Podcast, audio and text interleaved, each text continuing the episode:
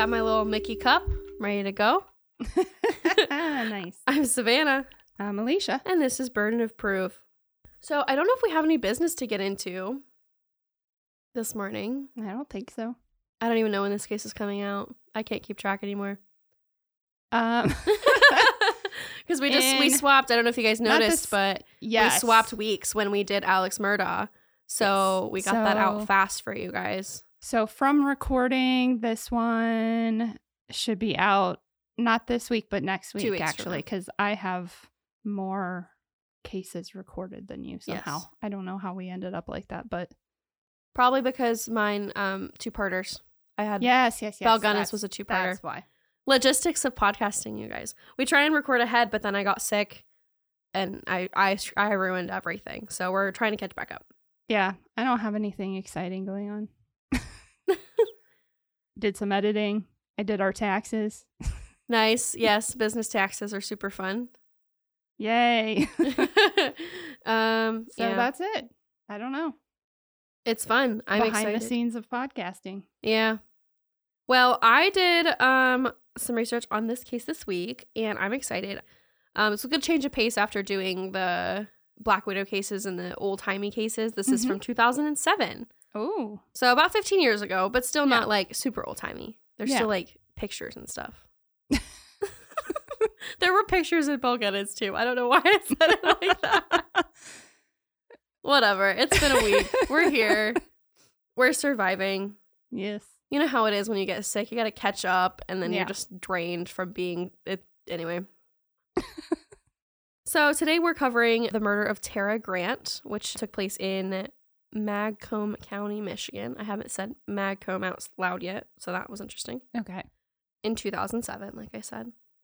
This is a little bit of a Valentine's Day murder.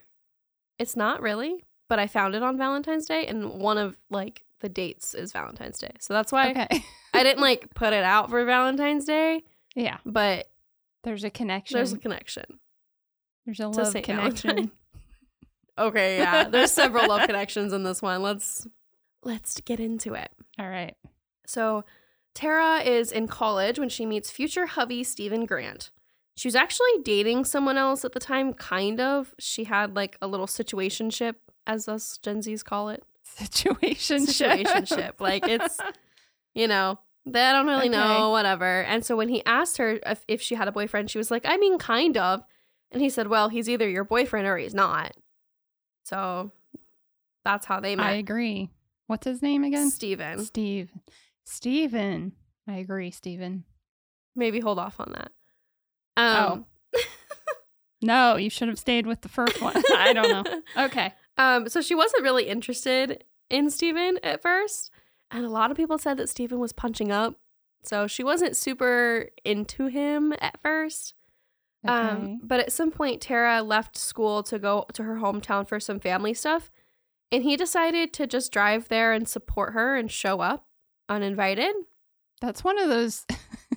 is it romantic Yes. or is it creepy? I don't know, but um, what's even more weird was that her situationship was there.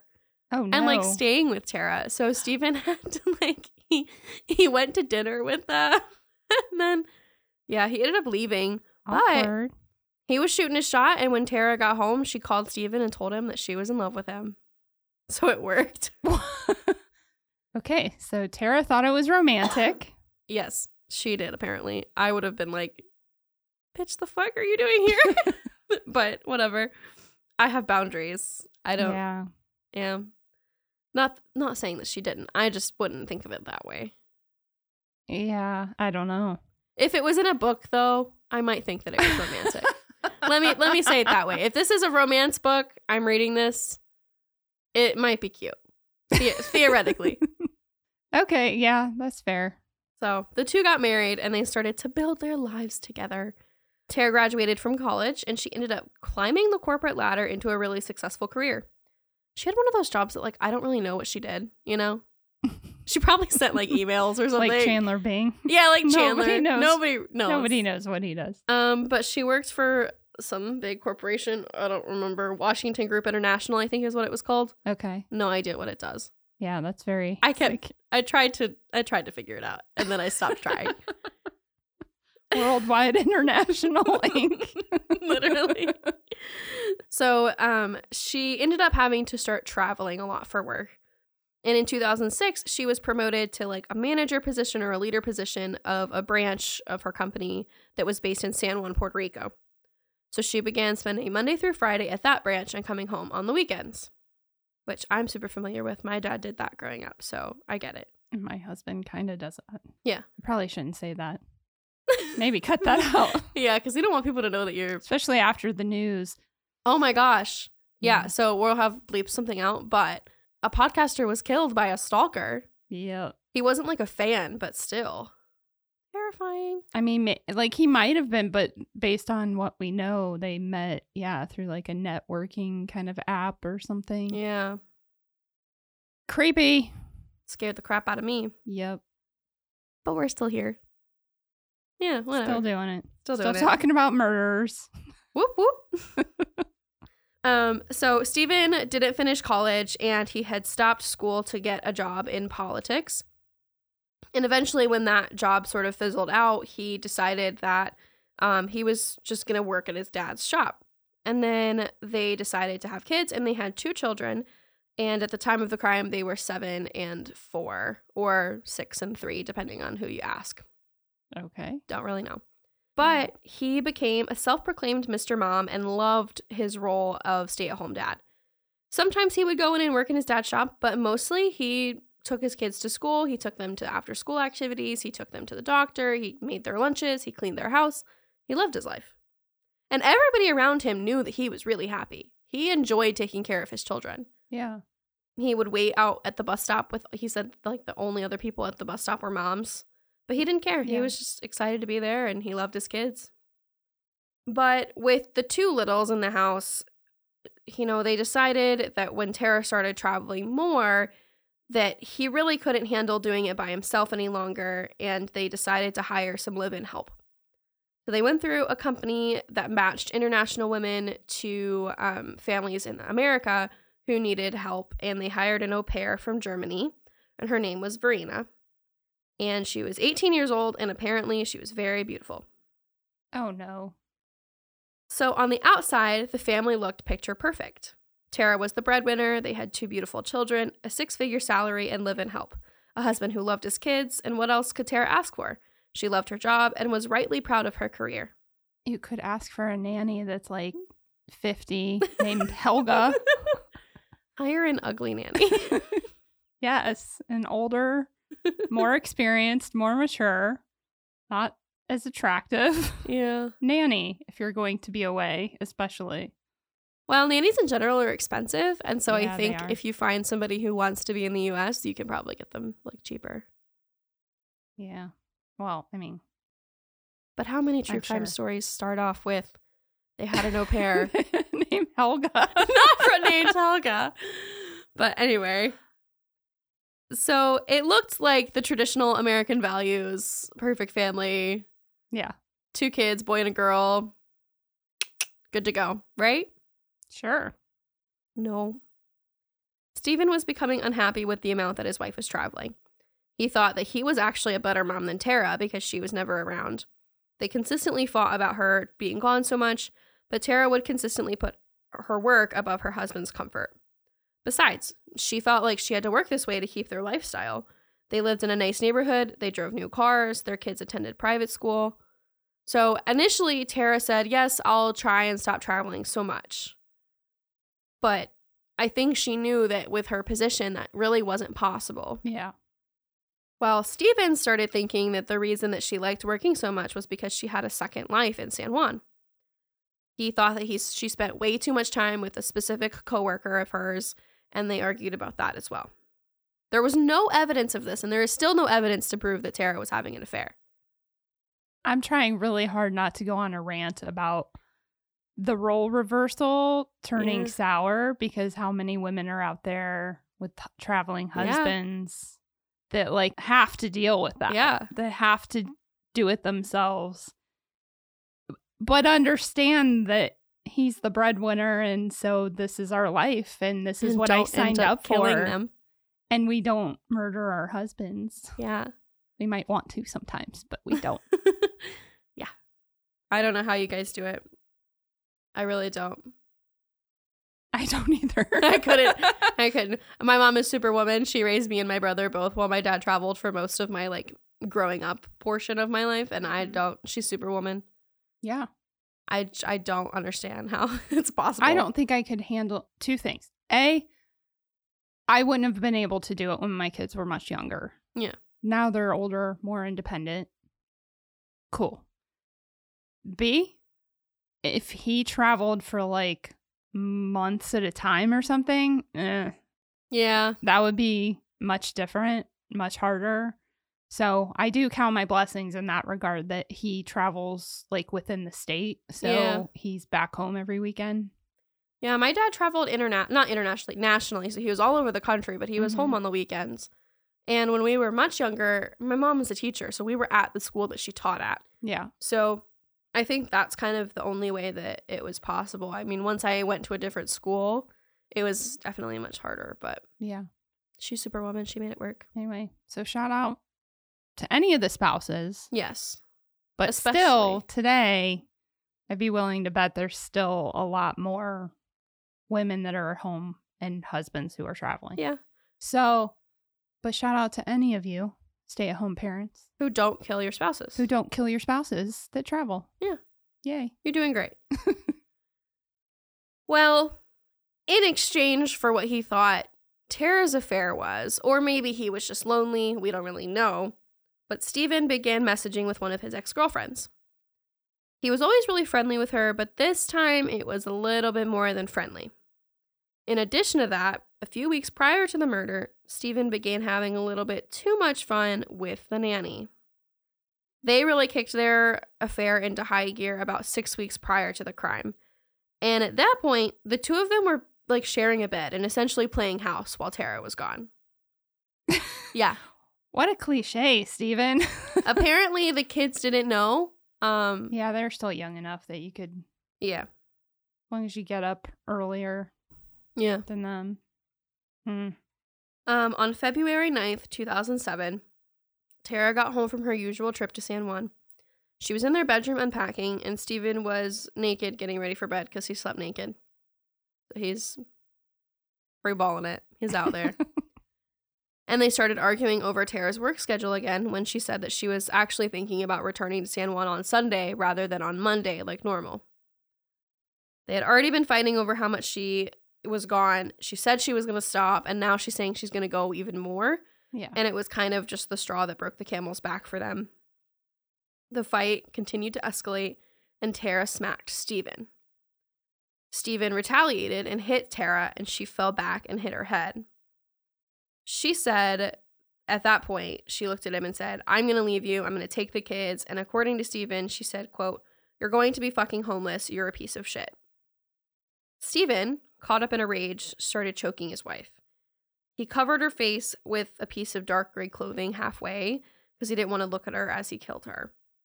When asked later if there was any sort of fight, he said by the time she reached up and touched his hand, it was too late and she was dead. I just, how do you get there? I don't know. I don't know. He doesn't know either. Like he was so the the next like two and a half weeks that we're gonna cover with him, he is so delusional the whole time. He's trying so I don't he was panicking. Well, as he should. Yeah. I uh, bleh. Yeah. I just don't understand how, like, those are such normal things to fight about Yeah. in a marriage. How does it turn to that? Well, Like- part of their argument was before it happened, she knew that because she hit him, that he would hit her. And then she said, You hit me. Police are never going to believe you that I hit you first. I'm taking the kids. Like she was saying she was going to manipulate. Again, she's, she's now dead. We don't know what she's saying. yeah, But so we don't know for sure. But even if she said that, don't kill her. like, if that's the, I don't know. I know there's no, there's not logical thought happening when you're that Yeah. worked up and in the mid. I don't know. It just, Yeah. I just can't imagine, like, still, even if she's not around that much because she's traveling, she is the mother of your children. Yeah.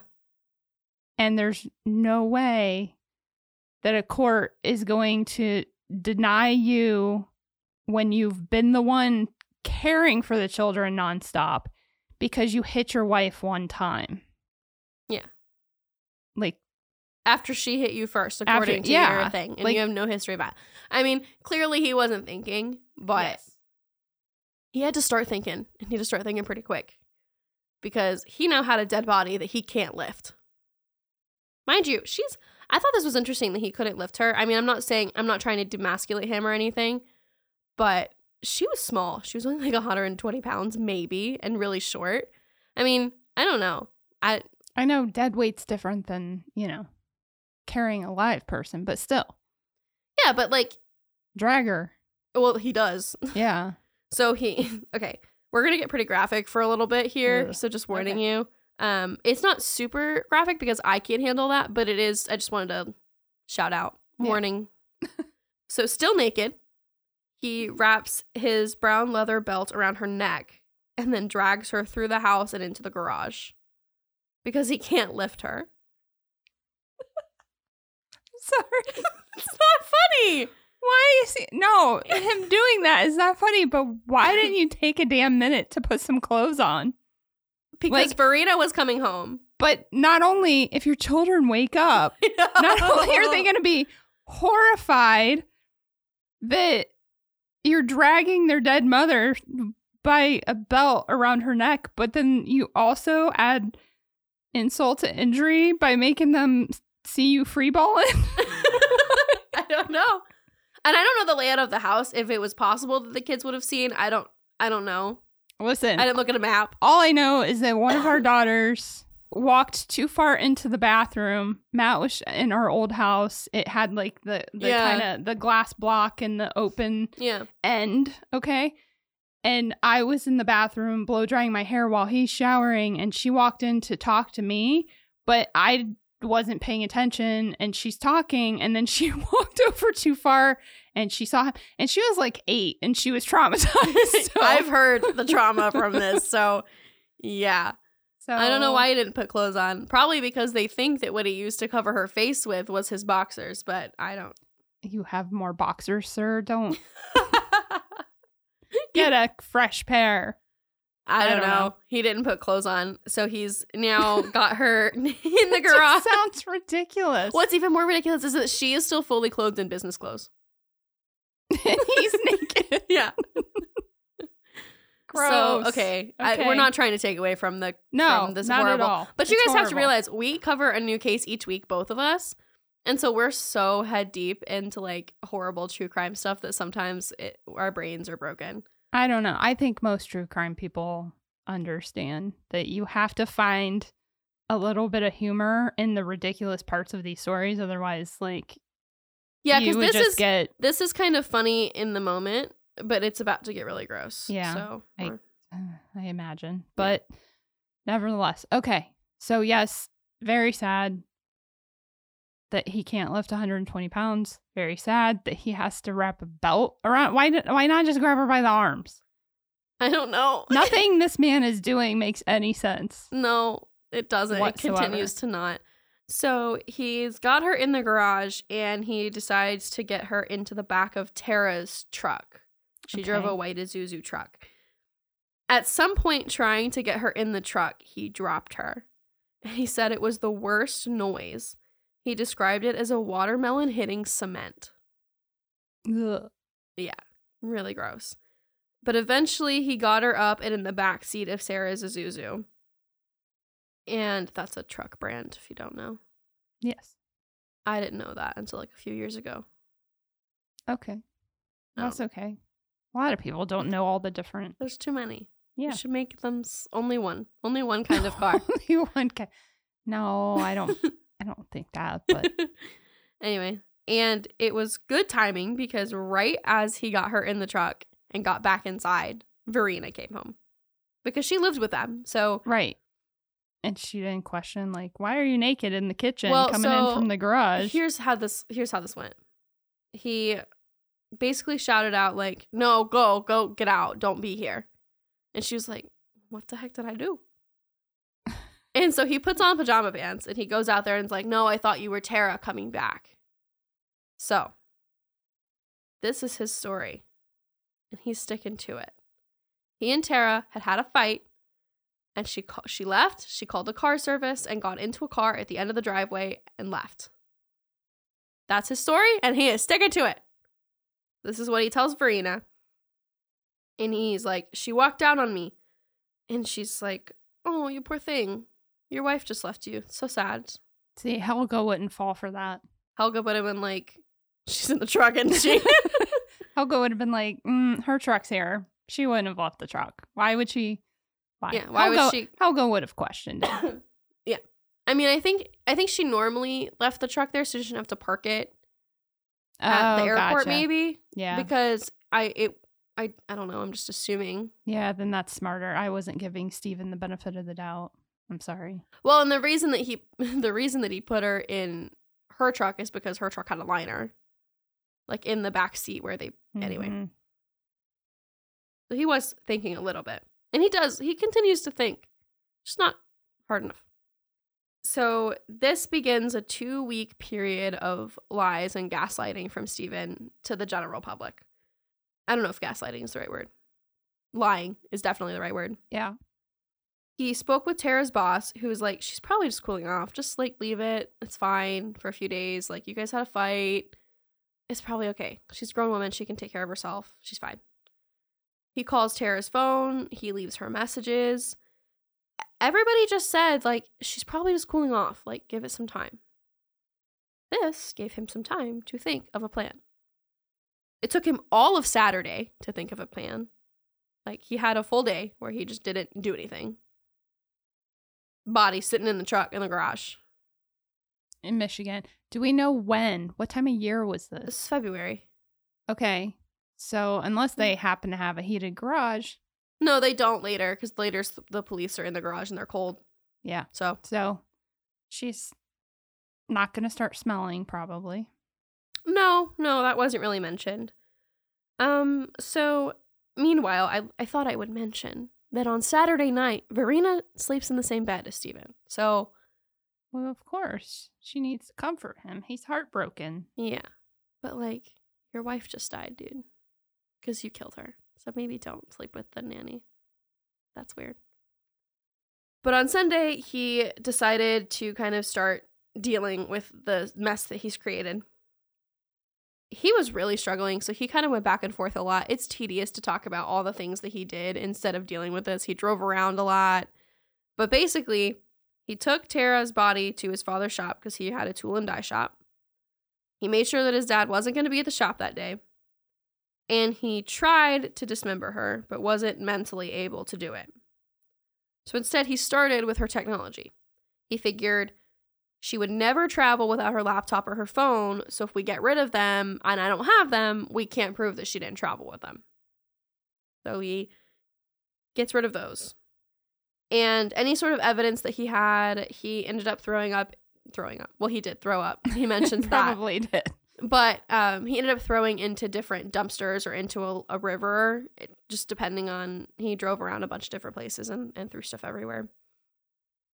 But eventually, after some whiskey, he was like, okay, Well, now he has the golden plan because whiskey. whiskey and saws. That always makes Yeah. people think clearly. But he knew that he had to he had to dismember her a little bit because what was he gonna do? So he laid out some plastic and he started small. He started with her hands and he kept going at all of her joints and basically there were 14 pieces total. Um, he said that there was very little blood because it had been some time. Yeah. That's gross, but it's just reality. But what was weirder to me is that like the body still had clothes on it. He was cutting through Through her clothing. clothes. He never took her clothes off. And I can't imagine I just don't know. I don't know how he It probably just made it easier. Yeah. Because you're just looking at clothes instead of. Yeah. I mean, he said at some point he threw up. And I just don't like he decapitated her. And I'm like, how the heck do you do that? I don't like as somebody who's not a a serial killer, who's not somebody who's born to be a killer, Yeah. in my opinion, to go through that had to be like I that's horrifying. That's horrifying. No. Yeah. I've already thought of like three different scenarios that he could have easily, well, not not like I, I sound like a serial killer. like that if he would have just done this, it would have looked like somebody else. Like she did leave, but then somehow she got Yeah, there You know. definitely was other options. I just don't know. I don't know what he was thinking. he wasn't. He was just uh, like to dispose of everything in like random separate places and stuff. You you didn't think that he was just trying to get rid of evidence. He was just he was just doing what I think he's seen in like movies and stuff. Yeah. So, because again, he wasn't like this isn't he wasn't born to be a killer. It's not like Joe Goldberg from You where he's just like, well, this is how it is. Whoopsie. It's just who I am. like it's not so My personality type. Yeah, basically. Um, so basically, she, like I said, she was really small. So even when she, he was able to cut her up, he put her everything, her whole body, into one plastic Rubbermaid tub. yeah. She's little. Okay. I wouldn't fit in a Rubbermaid tub. Me either. um, and he'd wrapped her in like the industrial thin, like plastic bags. Mhm. And then with the torso, he had to use some newspaper because that did still have some blood. Mm-hmm. Gross. Ugh. So he put everything in the back of the truck and he went home for the night, like including all of the saw blades and anything that he hadn't disposed of in dumpsters already, he had in the truck. And that was on Sunday. Mhm. So on Monday, he took his kids' red sled from their garage and put that in the truck before driving everything to a park. And then he put the tub on top of the sled because he couldn't lift it and started using the sled to pull the tub around. And I want you to guess what happens next. No. No. No. The sled goes down a hill. No. He loses the sled and Tara goes sledding. And when he gets to the sled, it had fallen over and broken. And so there is Tara everywhere in the park. Which, like, have you ever, do you know what icks are? Like when I say, oh, that's an ick, Gen Z lesson of the day. So an ick is like something that a man will do, and you're like, oh, I don't like you anymore.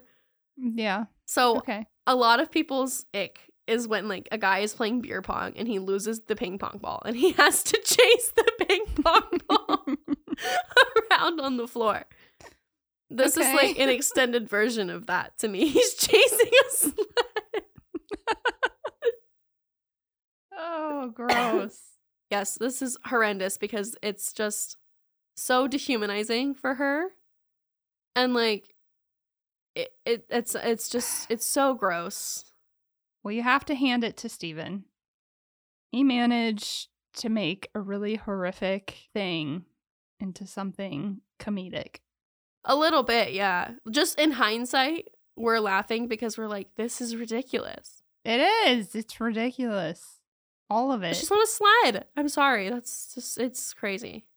I I don't. I'm speechless. I Yeah. I got nothing.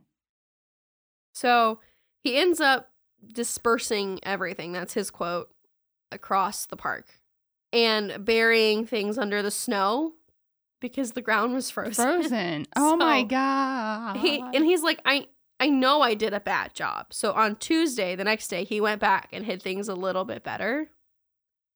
But he must have done a pretty good job. You'll see. So it was Wednesday, five days later, that he finally made a missing persons report. Missing persons report. Not missing.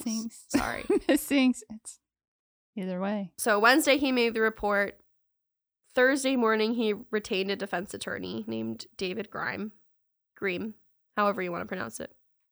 You retained an attorney, a defense attorney, Yes. before you've even been questioned by police. Yes, or- because he so he had a little bit of a run-in where he was arrested the same day for um, driving with a suspended license, and so he spent a night in jail, and he was worried that they were retained like they t- detaining him in order to question him about Tara. Oh my gosh. So he Okay. called after somebody else suggested that he call and get an attorney. He called and, and retained a defense attorney. Okay. I would have done the same thing. Well, yeah, if you had, yeah, knowing that, but I just thought he was being preemptive, and I'm like, but that's gonna make you look guilty. Oh yeah. but if he could say, well, I, Well, and I don't know if I if Nicholas was to go missing and he'd been gone for five days. yeah, I think I might still have an attorney on deck. I don't know if I'd pay a retainer yet, but I'd probably make a little phone call or two and be like, hey, just heads up. And maybe calling you if this goes south. Because, like, I always think it's stupid when people don't have an attorney and somebody dies close to them and they're just like talking to the police and everything. oh, so okay. I don't think it makes you look guilty. I only think it makes you look guilty if you are guilty. like I, I just think that if somebody if something like that happens, I would get an attorney too. But that's Yeah. as somebody who works in law and has and is obsessed with true crime and has seen yeah, so many things go south because somebody was just not knowing what they were doing and just talking. Yeah. True. Who knows? Anyway, Stephen clearly doesn't know what he's doing. no. He retains David and the next weeks, the next week and a half to 2 weeks, he's on the local news channels every night. He's doing press conferences every day fighting for Tara to come home. To everyone in the area, he was a hysterical husband wishing for his wife's return. And it was national news. I said the area, but like everybody was talking about this and everyone was looking for Tara Grant. Yeah, The detectives had tracked her accounts and her phones, and nothing had been used, so they knew that this kind of wasn't looking good. Because for her not to have used her phone for five days or her bank account for five days, how are you calling a car service if you're not paying for the car service? yep. Kind of thing. I mean, I guess 2007 she could have used cash, but there was no record of her withdrawing cash. The last time Yeah, she but- had used her account was at the airport Yeah. on Thursday or on Friday. So, you know. The following Wednesday, a full week later, the sheriff announces that they are going to search that park. Stephen's like, oh shit. Oh shit. And He's like, they're probably going to find her. So he goes back and finds her torso, which is still frozen and wrapped in plastic under the snow. And he carries her torso back to his car and hides it in a Rubbermaid, a different Rubbermaid tub in his garage. Yep. I just what what. Uh, He's like, they're gonna find it, so I'm gonna take it and move it. but they can find other parts of her. But they don't. They search this park and they find nothing. 13 What? pieces. And they never recovered all of her, by the way. They only recovered 11 pieces. Okay. So when he finds out that they didn't find anything at the park, he's like, I, th- I, I think I might have gotten away with this. Because he's thinking, there's no body. They haven't found a body yet. They can't prove I did anything. I mean, he's so panicked. It wasn't premeditated. He's trying to get away with it after the fact. So he's kind of probably feeling a little bit relieved at that point. I mean, other than the fact that he's got a torso in his garage. yeah. Well, that doesn't last very long because on March 2nd, the police show up with a warrant to search the Grant home. Mm-hmm. Now, up until this point, Stephen hadn't necessarily been cooperative with police. Like I said, he retained an attorney, he was very fidgety, he refused to answer any questions, and he refused a polygraph, which he took a polygraph from a third party, but he wouldn't take one with the police. And the third party one came back inconclusive. So they weren't really sure what they thought about Stephen Grant. But the night of the search warrant, they definitely figure out how they're feeling. Yeah. So they show up, and Stephen had taken the kids to his sister Kelly's house because there was some power issues due to the winter storm. So the kids aren't there, and they start the search, and Stephen calls his attorney. His attorney talks to the detective, makes it very clear that Stephen isn't under arrest and he's technically free to leave at any point. So he says, I'm going to take my dog for a walk. And he leaves. And he's got, they have like a German Shepherd Lab mix. So he's got a big dog and he's going on a little walkie walk. And he starts to devolve a lot. He calls a friend. Let me let me say this. I'm probably going to leave out some details of his movements over the next few hours because he's not thinking and so he does a bunch of random crap. Like he goes to a casino at one point. He tries to stop at a hotel, but it's full. He stops at like three different convenience stores. So I'm just gonna like cut to the chase and tell you what ended up happening. Okay.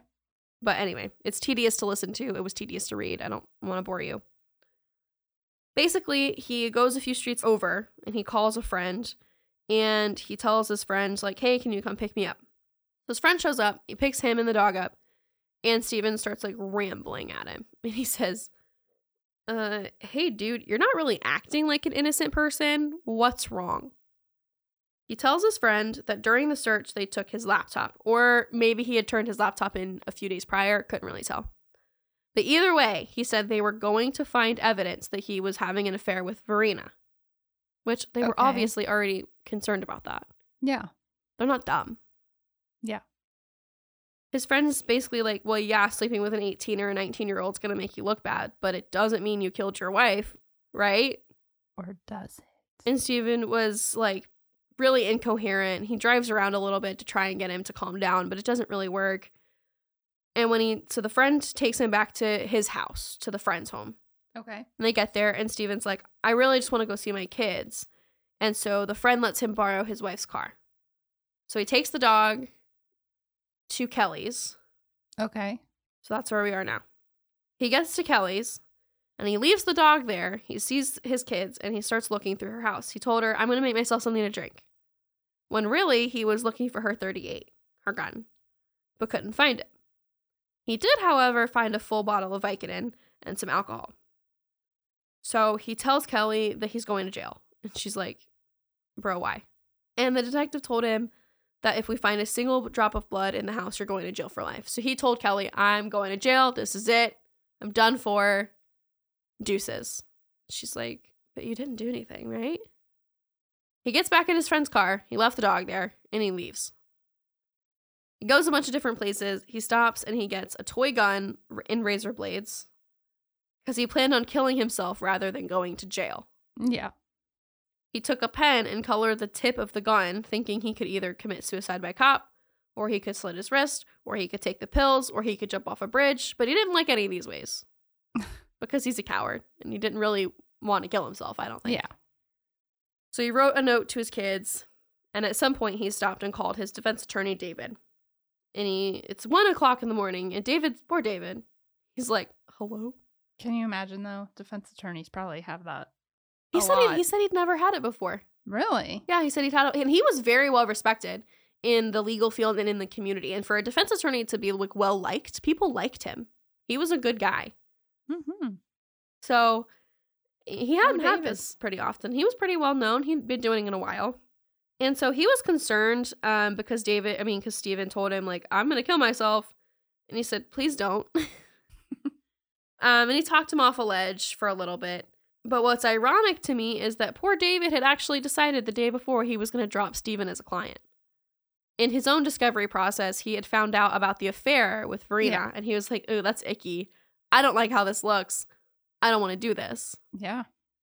But at this point, Stephen's saying he's going to kill himself. He's involved. He's telling him anything he can to keep him from from ki- killing himself. Essentially, Right.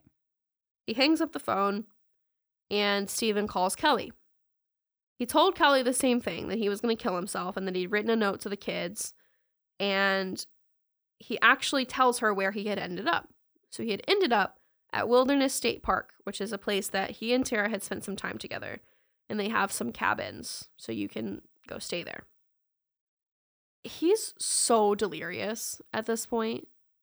He doesn't go through with the suicide. And I don't know if it's because he was a coward and didn't really want to kill himself or if it's because he was just so out of it that he just forgot Yeah. and didn't do it. Well, we probably hadn't slept much.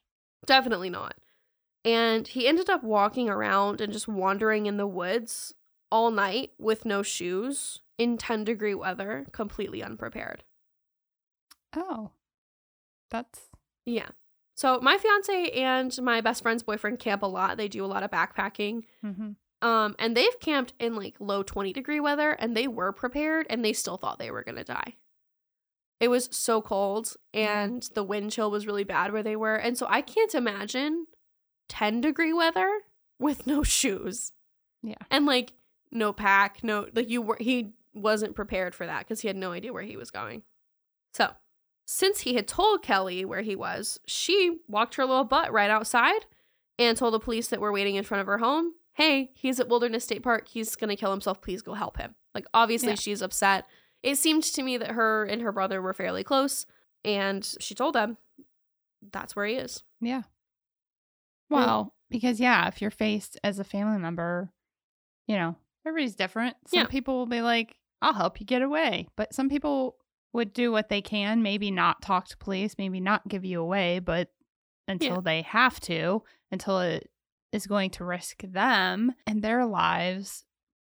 But yeah, if somebody you love is like, I'm going to go to jail, so I'm going to kill myself, uh, you'd rather they go to jail Yeah. than kill themselves. Exactly. And he has two young kids, and she's like, Well, no, like, I'd rather them still have a dad. Like, their Yeah. mom is missing.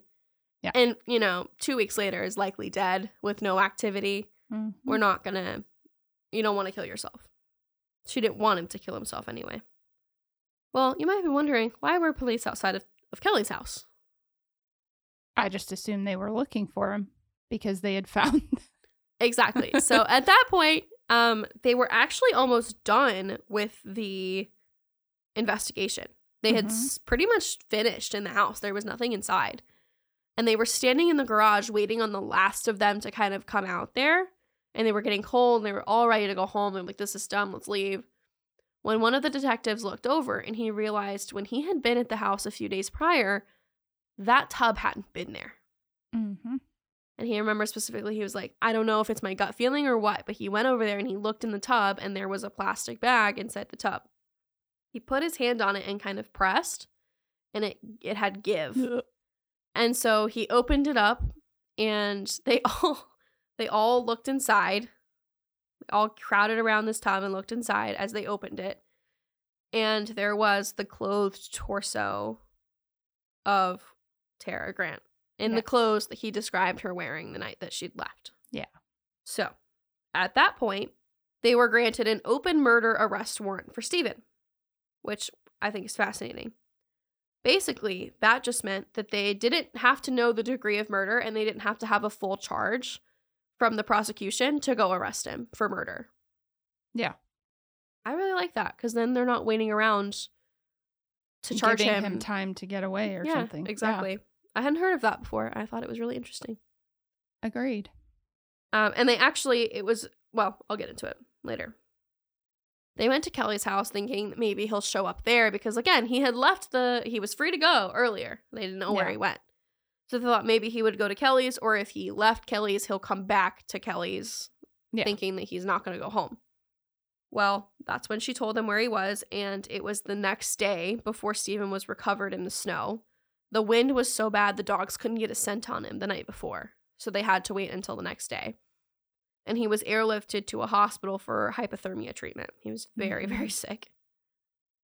The next day, the police start speaking with him, and he fully confesses. He tells them everything from the get go. And it was a few weeks later in April that the full confession was released. So it's you can find the actual tape or the transcript of the tape. It's like 67 pages long. Wow. It was worth a read. His trial happened fairly quickly. He was arrested in March. Mm-hmm. The release of the tapes were was in April, and then in December 21st, 2007, he was found guilty of second degree murder and mutilation of a body. He would serve 50 to 80 years in prison. And he, of course, appealed. And part of his appeal process was he said that the confession was illegally obtained because he was in the hospital recovering at the time that he spoke with the police and made the confession. I read the whole confession. And in the very beginning, they ask him, Are you of sound mind to speak with us right now? Mm-hmm. And he says yes. And he's asking intelligent questions back to them. He's fully capable of speaking. Um, because at one point he asks him, like, what degree of murder are you charging me with? What's the difference? Yeah. And they said, well, we actually just have an open arrest warrant, an open murder arrest warrant. We don't know what they're going to charge you with. Yeah. So they didn't even know for like a couple days after, which I thought was really interesting. So obviously that appeal goes nowhere. Yeah. So, the other thing that I thought was interesting about his legal troubles is that Tara's sister Alicia was named the representative of her estate. So she decides that she's going to file a civil wrongful death suit against Stephen as well, as she should. Get your bag, girl. Okay. Not that she was getting a bag, but I'm saying like, I understand. Do what you want to do, and as a somebody who works in probate, I was like, yeah, girl, get it. Yeah, my first thought was just, does he have anything worse? I mean, Tara was the breadwinner, so No, her state nothing. probably. Has, I don't think it was. I don't. I really don't think it was for anything. It was just the principle Yeah. of it. Yeah, I get that. Yeah. And so here we are 15 years later. And Alicia and her husband raised Lindsay and Ian, who were their kids, hmm all grown up now. Yeah. So that's the story of Tara Grant. All right. Well, sorry about your body, Tara. I know. That's It's the horrible. worst. She was treated horribly after her death. Ugh. Probably should have stuck it out with the situationship. In hindsight, yeah. Yeah. Yeah. So ladies, moral of the story, don't settle. um If a guy just shows up when you're with your other guy, that's weird. it's a little Um, weird. Not romantic. Yeah. Not really. Oh, one other thing was what that one of his friends said that he was the kind of guy that you thought would rob a convenience store with his name tag on and be caught on stupidest criminals. So eh, they were all really shocked when he married Tara because they were like, "Dude, how did you bag that?" And then he literally bags her several years later. Oh no. That was horrible. I'm sorry. But still, like that's kind of who he was as Yeah. a person. And then Ugh. she's this like super ambitious, He, educated Yeah. woman. and he said, I'll show you. I'm not going to rob a liquor store with my name tag on. I'm gonna kill my I'm wife. going to kill my wife naked. and keep her body in my garage. So, and then um one other sad piece of the story is that unfortunately his dad um did commit suicide about a few months after his conviction. He just wasn't able to get over it and like Oh no. like he did all of that in his dad's shop. So it's his Yeah. dad's business. He Yeah. can't come back from it. It was just horrible. It was horrible. And Stephen clearly wasn't thinking, but like he shouldn't have done that. he shouldn't have No. killed her, but he definitely should have. Just as the whole thing is so icky. In a way, you potentially risk your father and Yeah. his business because the police could have been looking at your father Oh, thinking he had something to do with it as well. There was evidence all over the shop when they looked there. yeah. And then poor Verena, they were looking into Verena for a while because they were like, well, did he do it alone? Yeah. And she had nothing to do with it. She was cleared pretty quickly, but still. but she had to go back to Germany. She did. Yeah. Well, lesson learned, Verena. Yeah. Quite the case. Don't take up with married men. Yeah. Yeah, it's a good lesson to learn when you're young so you don't do it later. Yeah. Or just never do it. That's my suggestion. That's the best. Yeah. Yeah. That's a good suggestion. I don't know what we're talking about now, but Okay. thanks for listening. I hope you enjoyed. Yeah. We tried to keep it light because this is a really gross case, but Well, he gave us the material to keep it light. Though. truly, truly, he did all the he did all the heavy lifting. I swear the jokes just write themselves on this one. I just can't. I'm sorry. It feels so wrong to make jokes about this. Okay. I'm gonna go before We're sorry, I get Tara. canceled. We're sorry for Tara's family. Absolutely. We're Absolutely. absolutely, not. Our jokes are really it. They're Stephen's. Stephen. Because he couldn't lift 120 pounds. Yeah. I squat more than that. Like, Cool. lift with your legs. Stephen skipped leg day. Stephen skipped every day. He was a runner, Oh. so not a lot of muscle. Well, I mean, well, you have muscle, but, but- it's not. yeah, yeah. very lean. Yeah. Well, Anyway, anyway. Now he can run laps in jail. maybe do some push ups, dude. Yeah. I, I'm out of words. This is so gross. Let your prison boyfriend teach you how to lift weights. Yeah. You're like envisioning it.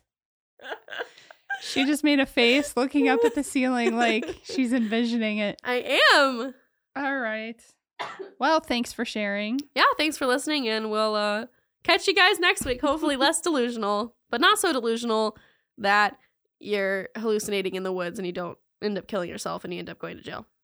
Yeah. Until next that was time. another thing. Some sources say he was like hallucinating, He probably was. like Alicia and her being like, "Why'd you do that?" Like scolding him. I don't. I don't know. he probably was. Probably. All right. Till next time. Bye. Bye. Thanks for listening, guys. Find us on Instagram and TikTok at Burden of Proof Pod and email us at burdenofproofpod at gmail.com.